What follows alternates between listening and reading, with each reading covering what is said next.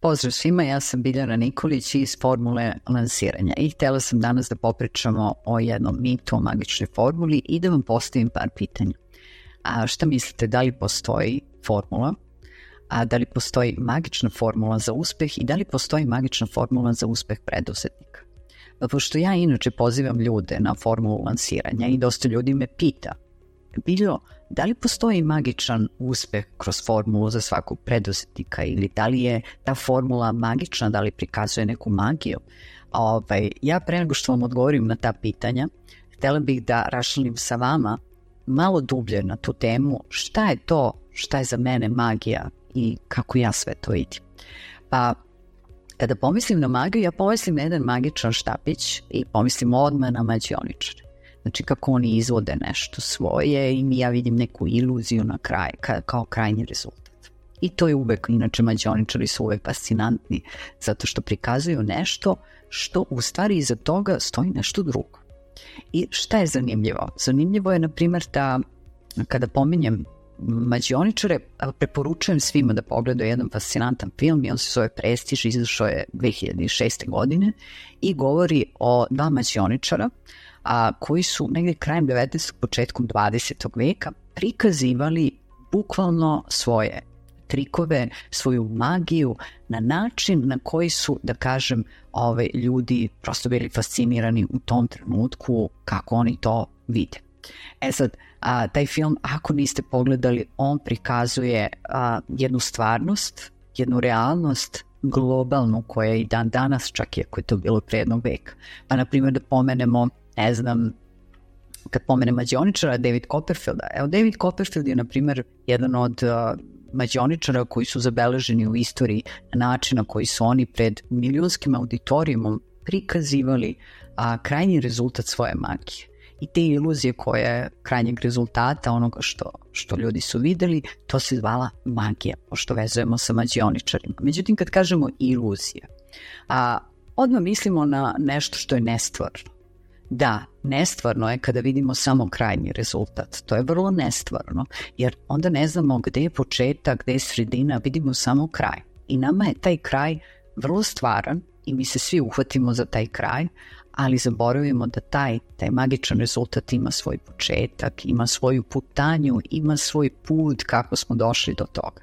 Tako da, a, ako pomenemo, na primjer, kroz istoriju, evo, pogledat ćemo, na primjer, Kolumba. E I sad, ko zna, mislim, može da pročita. Kolumba se vjerojatno tada um, sa nekim opledio kako će jaje da stoji uspravno, jel? I on šta je uradio? On je uzeo, probušio jaje, malo ga razbio dole na dnu i postavio da jaje stoji uspravno to je u tom trenutku bila magija. Neverovatna magija, ono što su ljudi videli. Jer ono što ljudi ne razumeju za njih je magija. A, I to je u, u stvari krajnji rezultat onoga što ljudi ne razumeju, vide krajnji rezultat i za njih je to magija. Ne znaju šta je na početku, šta je u sredini da bi dovelo do tog uspešnog rezultata, tog magičnog rezultata. I sad, na primjer, za mene magija mađioničara je fascinantna i ja ću uvek pominjati zato što a, znam da iza svakog, svakog tog krajnjeg rezultata ili tog trika što žele da vide krajnji korisnici stoji ogroman trud. Ogroman trud, ogromno vežbanje, vreme, ponavljanje da bi mi kao krajnji korisnici videli taj magičan rezultat. I ja mogu da pomenem da ta magija postoji i u stvarnom životu kroz razne realne primere. Jedan od fascinantnih primera, a, želim da ga spomenem, to je Novak Đoković za mene. Njegova magija od kada je proglašen kao najbolji sportista svih vremena, a, primer sada, njegovi magični rezultati, da li je to ono samo što, što stoji iza toga? Naravno da ne. Imamo onu magiju koja se nije uopšte videla dok nije došao taj magični rezultat koliko znoja, koliko truda, koliko sati, koliko vežbanja, koliko ponavljanja, koliko svega je on nešto uradio. Ne samo u koracima i u metodi i u postupcima, nego i mentalno. Znači šta je on sve radio sa sobom da bi došao do jednog magičnog rezultata. A ljudi vide samo magiju ono na kraju.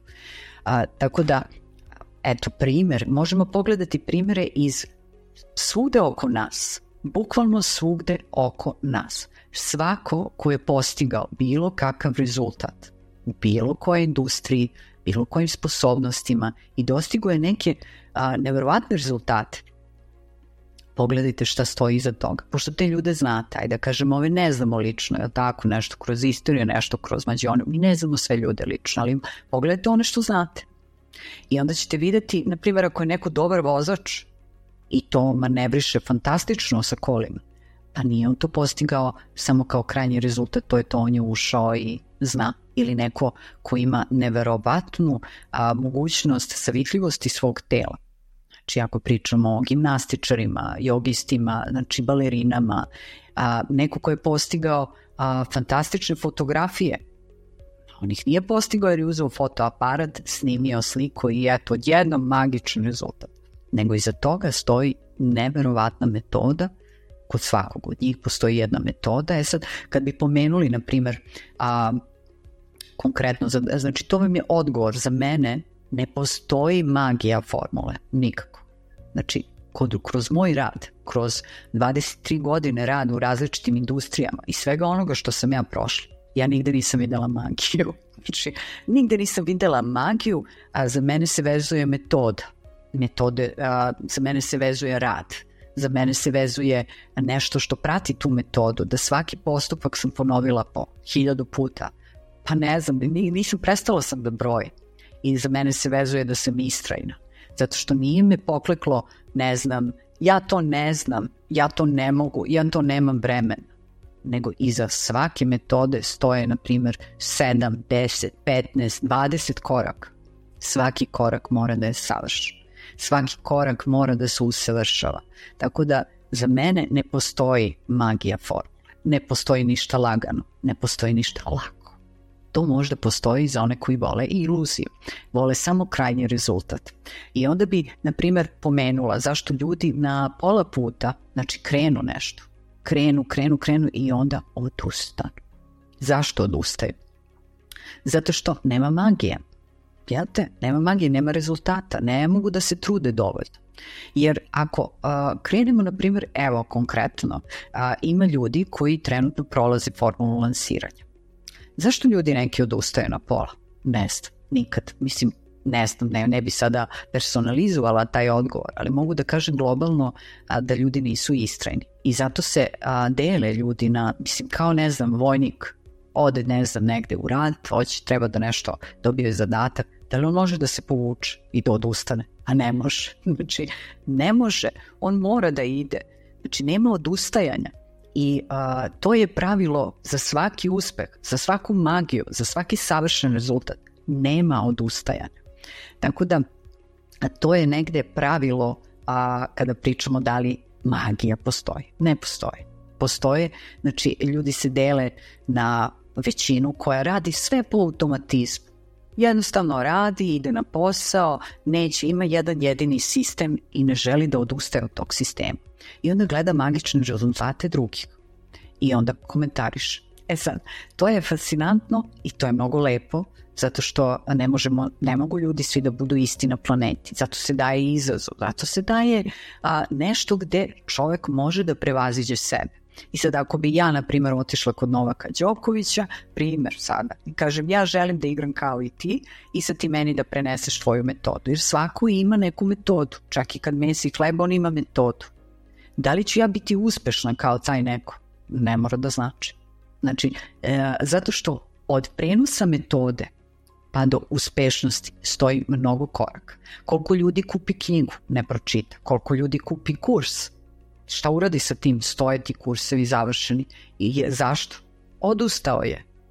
Odustao je u nekom trenutku jer nije video magiju svog rezultata. Jer mu niko nije objasnio da mnogo ima da se, mi svi to znamo, ali kada uđemo u sve to, da li istraje? Tako da, a, primer, hoćemo da imamo, evo sad, na primer, evo ovaj snimak, ja se sad snimam, ja se snimam u prostoru u kome radim, znači nije tu nijedan vrhunski studio, nemam ja kamermana iza sebe, pa sada to se snima, ali zašto je on savršen? Primjer, u ovom trenutku on je savršen, pa ću ja sagledati samo kritično da li je dovoljno dobar, pa ću u sledećem biti još bolje. Znači, da li mi je svetlost ovde žuta ili je belo ili kako god. Iza toga stoji da sam ja morala da naučim neke osnove, kako ću da snimim, kakav zvuk da dajem, kako da, znači neku, neku mini edukaciju. E sad, ako želim da bude vrhunski, vrhunski taj video, ja ću morati da snimam 50 puta dnevno, 100 puta dnevno, hiljaditi put će biti dobro, ali neću odustati i nikad neću odustati. Tako da, da bi bili savršeni ili kao jao nečije su fotografije dobre, a on je sigurno slikao 500 puta, došao do 500 puta dnevno, dok nije na kraju shvatio kako da nastane jedna savršena fotografija. Tako da taj magičan krajnji rezultat je u stvari savršen rezultat i za toga stoji hiljade i hiljade i hiljade puta ponavljanja. A tim ljudi koji, jednostavno ljudi koji trenutno prolaze formule, jer ovo će biti prva generacija ljudi koji prolaze formulu lansiranja, da li me oni sve slušaju? Neki slušaju, neki ne slušaju. Da li će svi uspeti? A imamo različite industrije. Imamo baš različite industrije a, i to je zanimljivo. Da li će me oni svi slušati? Ne znači. A, treba da budu istrajni.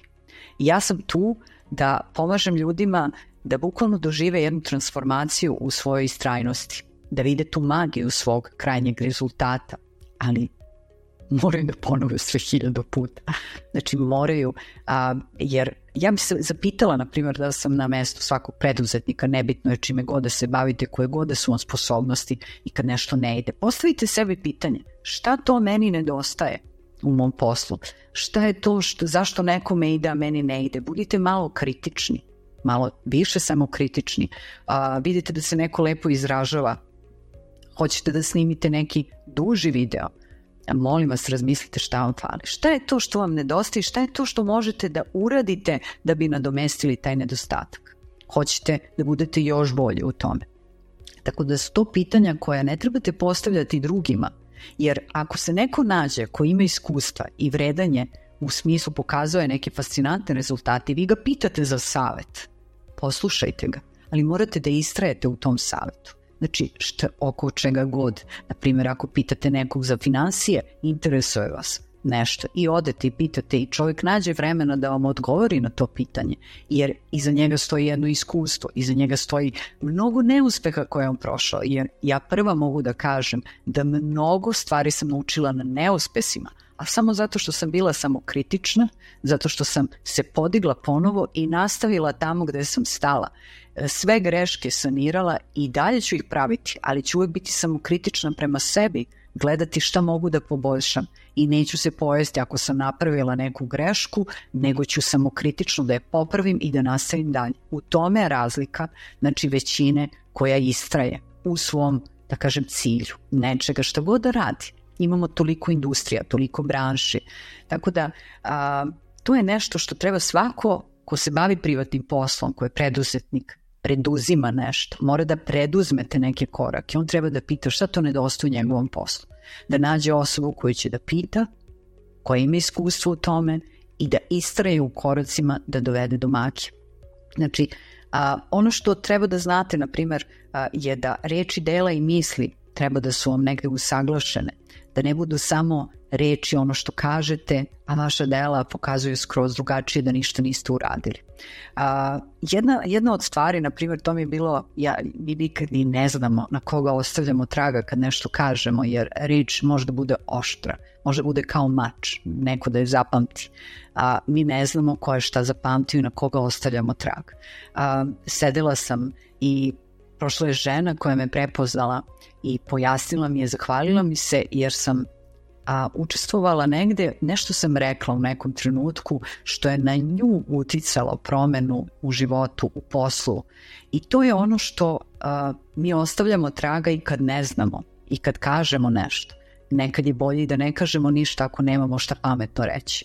Tako da a, to meni ostavlja elan i motiv da ono što kažem ostavi nekog traga. Ne znači da ćete me, mnogo vas će pogledati ovaj video, mnogo vas će samo staviti sa strane, neće ništa čuti što treba da ostane kod njega i to je normalno.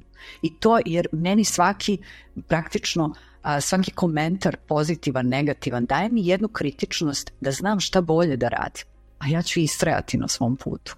Jer a, bilo ka, kakav vaš komentar, a, transformacija, jer doživeti da vi pokažete nekome put i da mu pomognete da se transformiše je i vaša lična transformacija.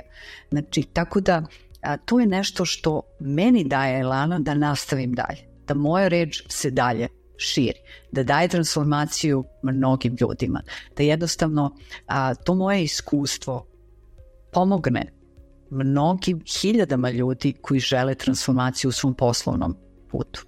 A, da li će biti ta većina, da li većina ljudi a, ide po tom nekom auto, automatizmu? Da li ste vi manjina koja će da istraje i da čuje nešto i da potraži a, mogućnost da nešto drugo promeni u svom poslovnom životu? To na vama ostaje. A ja zato uvek pozdravljam ljude da pristupe ovom znači ovoj formuli lansiranja, ovom metodu i da jednostavno to je za onu manjinu koja želi neku promenu u svom poslovnom, koja je istrajna i koja će pokazati bukvalno da hoće da radi. Tako da a, to su svi odgovori na, na postavljena tri pitanja koja sam postavila na početku, da kažem da šta je za mene magija tog krajnjeg rezultata. Želim da vas pozdravim sve i svakome ko želi da pristupi a, da kažem ovoj grupi koja se zalaže za transformaciju na poslovnom putu, da pokazivanje magičnih rezultata na kraju, ali ispred toga stoji jedna istrajnost, jedan veliki trud. Ja vas sve pozdravljam i vidimo se u sledećem videu. Hello,